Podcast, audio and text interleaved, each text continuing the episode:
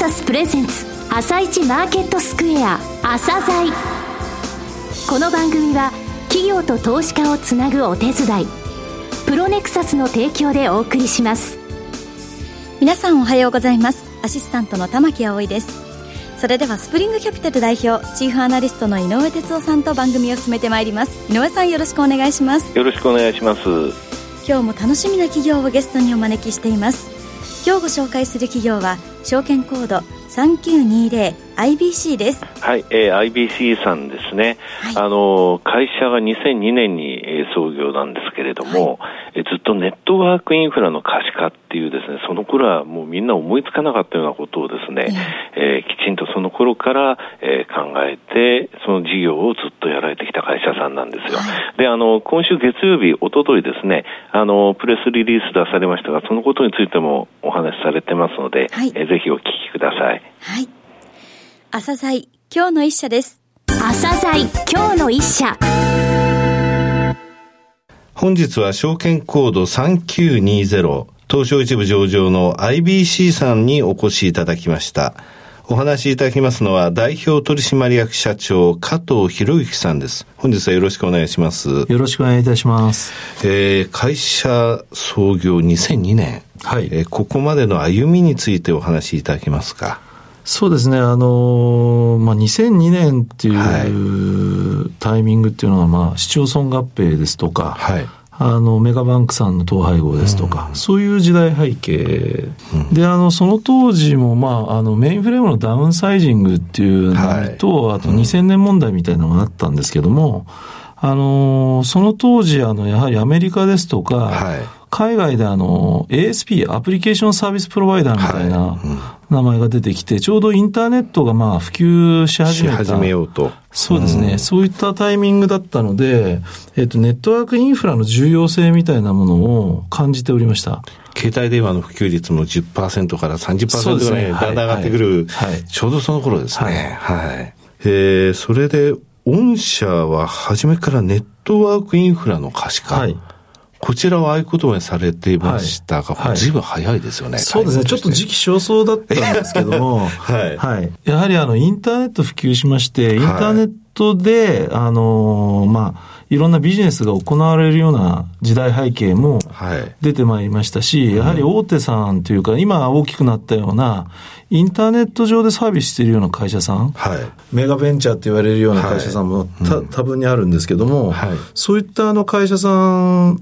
で、あまりあの、インフラ側を意識したあの方々が少なかったなるほど。まずは作るけれども、自分のところを作るけれども、はい、はい、ネットワークとかインフラであるってこと、はい、それからよそとこれからつながるっていうところ、はい、そういったところのことですか？なるほど。で、当然あの、その、ネットバンキングもあれば、はい、インターネット証券さんもあれば、はい、いろんなあの時代背景あるんですけども、はい、そういったものってあの、やはりネットワークって早いか遅いかっていうのは非常に重要だったそうですし、うん、あとそういったサービス基盤みたいなものっていうのは非常に重要だったんで、はい、なのであの、そういったあのネットワークインフラの可視化をベースに、うん、インターネット上でサービスをやるような人たちにも、あの、そういったあの、基盤技術みたいなものとか、情報を提供できるような会社があってもおかしくないんじゃないかなと。ですからこれ2003年6月、はい、ネットワーク監視アプライアンス作られてるんですね。はい、BT モニター。じゃあ、これが製品の遠隔としては初めというふうに考えてるんですか、そうですね、最初でしたね。はい。はい。その後はどのような形で？で、あのー私どもあの、分析解析コンサルティングというのを、ネットワークの可視化をしながら分析解析コンサルティングをやりたいというのが最初のあのコンセプトだったんですね。なるほど。それぞれの会社さんの中の、分析、解析ができると。はい、まあ逆に言えばその全体のね、ネットワークインフラのところの可視化ができるってことは、それぞれの会社の問題点もわかるってことですか、で、そこにあの性能情報みたいなものを取る必要があったんですけど、昔のメインフレームの時代っていうのは、やはりあの大手 NEC さんとか富士通さんとか日立さんとか、メインフレームをお持ちのところで専用端末でやり取りをすると。ただ、あの、オープン化されて、あの TCP/IP 上、いわゆる今の IP 上で何かを、あの通信を行ったりですとかって、そういうところで、えー、ちょうどセキュリティだとか、あの、まあ、安いサ PC サーバー出てきたりとか、はいはい、そういう時代背景があったので、サーバーネットワークセキュリティを、あの、マルチベンダーで、い。わゆるいろんなベンダーさんのいる環境の中で見える化できるっていうのが非常に重要だと思ったんですね。マルチベンダー、はい、全部そのセキュリティかけられるっていうのは、昔はもう夢の、夢というか、ね、ありえありえないだろうと思われた,、ことですよね。そこの部分に御社も注目されてたと。先ほどの分析解析っていう部分は、今でもやられてるんですか？あの、えっと、やらさせていただいておりまして、年間160社ぐらいは最低、はい、あの、えっと、会員レポートですとか、うん、あの、コンサルティングみたいなことをやらさせていただいてます。はい。えー、製品のお話に戻りますと、はい、製品の遠隔としては、その BT モニターの後、システムアンサーシリーズ、はい、それから性能監視情報公開サービス、はい、えー、グローバルベースラインでよろしいんですか、はい、の提供を開始されて、えー、マザーズ上場が2015年9月。はい。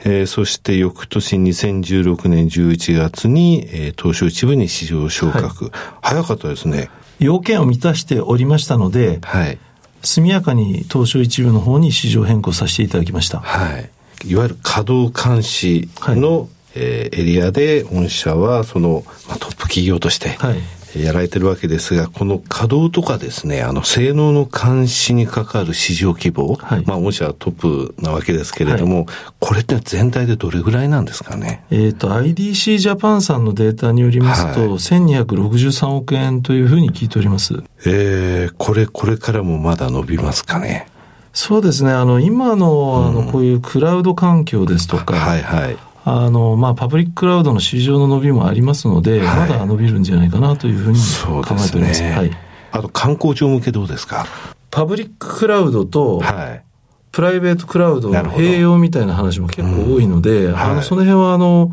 えっ、ー、と、案件的には増えているようです。当社の売り上げもですね、はい、これに呼応する形で伸びておりまして、はい、えっと、2011年7月にですね、えっと、 System Answer G2 シリーズをリリースしてからは、はいうん、あの、その伸びがですね、顕著に現れてきておりまして。ちょうど6年ですね。はい、そうです、はい。えー、今期で10期連続増収予定。はい、そうです、ね、その影には、この2011年7月に、はい、えー、売り出したこの監視ソフト。はい、ここからやっぱり大きく伸びていったという感じですか、今まであの、その前はあの、うん、えっと、ハードウェアとソフトウェア一体型のアプライアンスという形で提供していてですね、あの、大規模ネットワークにあまり、うん、あの、即してなかったんですけども、ソフトウェアでのそのリリースをしたところですね、すね。一気にあの大規模案件にも刺されるようになりまして、はい、それから伸びがあの加速化したという形になります。さて、御社の強みですね、社長はどういったところがうちの強みだというふうにお考えですかね。はい。はい、あのー、まあ、先ほどもちょっとお話しさせていただきましたが、114メーカーのマルチベンダーに対応していると。ね、はい。で、これがあの、テンプレート化されてまして、ね、誰でも簡単に、はい、あの、これだけのメーカーのものを可視化できていると。うん、はい。で、しかもそのメーカーのですね、あの、性能情報を把握して、うん、弊社のエンジニアが、あの、こういったメーカーのものの、まあ、性能特性とか、はい。あの機器特性なんかを把握できてるっていうのも非常に強みじゃないかなと思います、そうですね、それぞれ作り込んだものがメーカー、はい、ベンダー違ったりしても、それが一気に、はいきちんと全部含めてトータルで監視ができますよっていうことなんですね。全体俯瞰ができるというところが非常に、ねうん、あの、付加価値としてあるんではないかなと。個別ここのところちょっと変える変えるっていう作り込みしなくても、テンプレートで用意されてるってことですか。はい。じゃあこれ別に専門家でなくても使えると。と、その可視化をするところまで使えるんじゃないかなと思いますけども。なるほど。最終的にはもちろんユーザーのインターフェース等は必要であるがっていうことですね。はい。これあの監視データっていうのはどれぐらいの、なんて言いますか、速さっていうか、サイクルで回ってんですか、これ。あの、1分単位のデータを弊社では、あの、推奨してまして、はい、で、あの、それを3年間、あの、すべてほ、あの、保存できるような形をとってますので、はい、過去データバックデートして、うん、あの、ある程度、その、傾向分析だとか、はい。そういったものもできるようにしております。ああ、なるほど。はい、レポート作成が、えー、安易にっていうか、容易にできるということですね。これけど、純国産ですよね。はい、本社が開発されたってことは、はい、これありがたいんですね。こういった部分がね。やっぱりこれあの、ユーザーサポートの、はい、えー、良さっていうものは、お客さんから話って言いますか、はい、評判できます？えっ、ー、と、非常に評判がいいですね。うん、あの、まあ、この手のものっていうのは、あの、自社で、えっ、ー、と、フリーのツールを使って作り込むっていうことが、はい。うん、あの、まあ、長年続いてた領域ですので、うん、これがあの、え誰でも簡単にワンストップでマルチベンダー可視化できるっていう非常に大きいことかなと思います。はい、なるほど。導入実績とか教えていただけます、はい、えー、っと、まあ、あの、一応公表上、まあ、1200システム以上っていう話はさせていただいてますけども、はい、あの、さらに広がる可能性があるんじゃないかなと思っています。この導入実績1200システム以上、これ、はい、あの、継続のね、はい、利用率ってやっぱり高いですか？はい。あの、解約率ほとんどないような状況できておりますので、じゃあ、これはストックビジネス、はい、そうですね。いわゆるストックビジネスになります。はい。戦略システムですね。はい、はい。えー、導入されている業種につきましては、やはり情報通信業とか、ですか、その他には？はい。まあ、あの、製造業、金融保険、あとまあそういった教育ですとか、はい、不動産ですとか、小売業ですとか、幅広い分野。なので業種は問いません。問わないということですね。はい。はい、これ結構大切なんですよね。はい。今伸びているところっていうのはもう業種問わずに、はい、えー、ちゃんとあの使い込めると。はい。その時にこのマルチベンダー114使えるっていうのは、これからも楽しみですね、やっぱりね。はい、ありがとうございます。さて、今後の成長戦略を教えていただけますか、はいそうですね、あの、今、あの、やはりセキュリティ領域の案件ですとか、はい、そういったあの、クラウドでもですね、はい、まあ、パブリッククラウドとプライベートクラウド、あと今の現在のオンプレミスみたいな話があるので、うん。ここを全体俯瞰できるような仕組みを持っておりますので、はい、そういう意味では、あの、まあ、いわゆるセキュリティの一環で、弊社のツールを導入していただいたり、そういった性能評価をすることによって、よりあの、セキュアなネットワークシステムと運用が、あの、提供できるんじゃないかなということで、ソリューション展開みたいなこともやり始めてます。はい、あともう一つのですね、成長戦略としてはですね、はい、えっ、と、ブロックチェーンですとか、はい、IoT 領域に対して、あの、子会社で iBead という会社を持ってるんですけども、はい、そこであの、いろいろ業務提携ですとかを行いつつ、あの、横展開を図っていきたいなというふうに考えております。はい、今週の月曜日7月31日にですね、はい、プレスリリースありましたね。はい。こちらのちょっとご説明いただけますか？えっ、ー、と、ブロックチェーンでですね、あの、大手さんと、あの、一番実証実験やっているコンセンサスベースさん。はい。と、あの、えー、その100%子会社だったアイビードが、業務資本提携を結ばさせていただきまして、で、はい、あの、そこのあの、代表の、あの、下社長がですね、はい、一応あの、まあ、CTO、技術顧問として入っていただいて、その前にですね、うん、えっと、パクテラコンサルティングジャパンという、あの、はいまあ、フィンテック系に強いコンサル会社さんとの提携も行っておりますので、この分野での成長戦略ということで、今、あの、体制強化を図っている次第なるほど。はい、これあの、コンセンサスベース社というのは、あの、えー、昨年8月に御社業務提携をしてますと。はい。はい、で、御社が去年4月に設立した、はい、え子会社、はい、えー、アイビードさん。はい、このアイビードさんの方に、はい、えこのコンセンサスベースさんが、はい、え資本を入れるとともに、はい、えこの社長が技術顧問として就任されたとい。うところですね。となると、このブロックチェーンの部分とか、やっぱり IoT の部分のこの成長分野のところに、本格的にここを攻めるぞっていうところを明確にしたと。それとあの販売戦略としてはですね、はい、あのパートナーさんとの連携を強化しまして、はい、あの、先ほどもお話しさせていただきましたけども、あの、公共系のシステムですとか、うん、大企業への販売促進を推進したいなというふうに思っています。はい。7月の頭に正式リリースさせていただきましたシステムアンサー G3 という、あの、まあ、性能監視から次、情報監視、はい、情報をどう使っていくのかっていうことを推進している製品を一応リリースさせていただきまして、はい、で、6月のインターラップでもですね、これあの、えー、っと、発表させていただいて、はい、えー、っと、実際あの、ショーネットという、あの、いろんなあのメーカーさんが集まる、うん。ところで、あの、出てらっしゃいましたね。はい。そこであの、一応展示させていただきまして、うん、えっ、と、動体展示をさせていただいたんですけど、非常に好評だったんですね。はい。で、まあ、これあの、やはり、まあ、来期に向けてのあの、えっ、ー、と、メイン商材ですので、これもあの、期待していただきたいなというふうに思っております。はい、非常に付加価値の高い製品だということですよね。はい、はい。えー、最後になりましたが、リスナーに向けて一言お願いします。はい。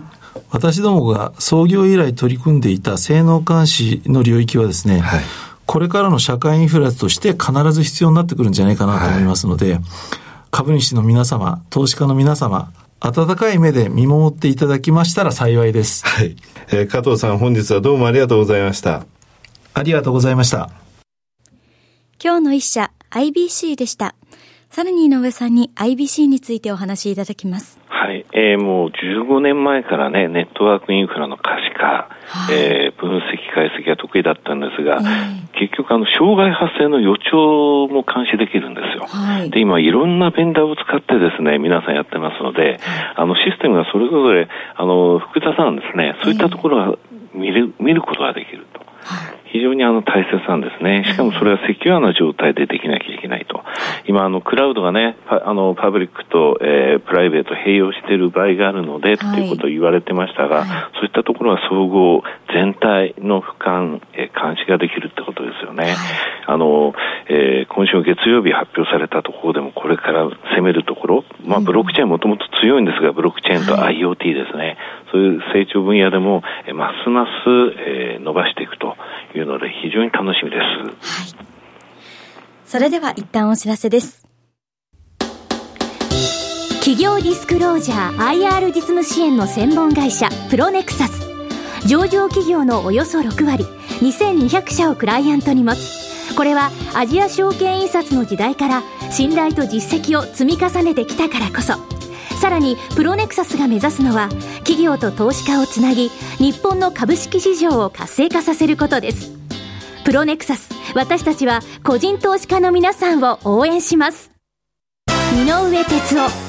今日のストラテジーそれでは井上さん、後半の解説もよろしくお願いいたします。はい、えー、ダウはね、えー、これで6日続伸ですか？はい、すごい強いですね。今、出たアップルのね、朝、日本時間5時半に出たアップルの決算も非常にいいということですね。はい、えー、S&P と、えー、ナスダックについても昨日は反発したんですけれどもね、はい、あの、ただ動いてないんですよ。で、日本株はね、すごい動かなかったと。7月ってね、前日比1%動いた日が1日もなかったんですよ。はい、でこれが話題になったんですけれども、えー、えー、これで、えー、昨日まで41日連続、はい、日本、日経平均。ただね、ダウって52日連続で1%動いてないんですよ。でうん、で今年に入ってから1%動かなかった日ってのは、はい、日本は144分の118、82%、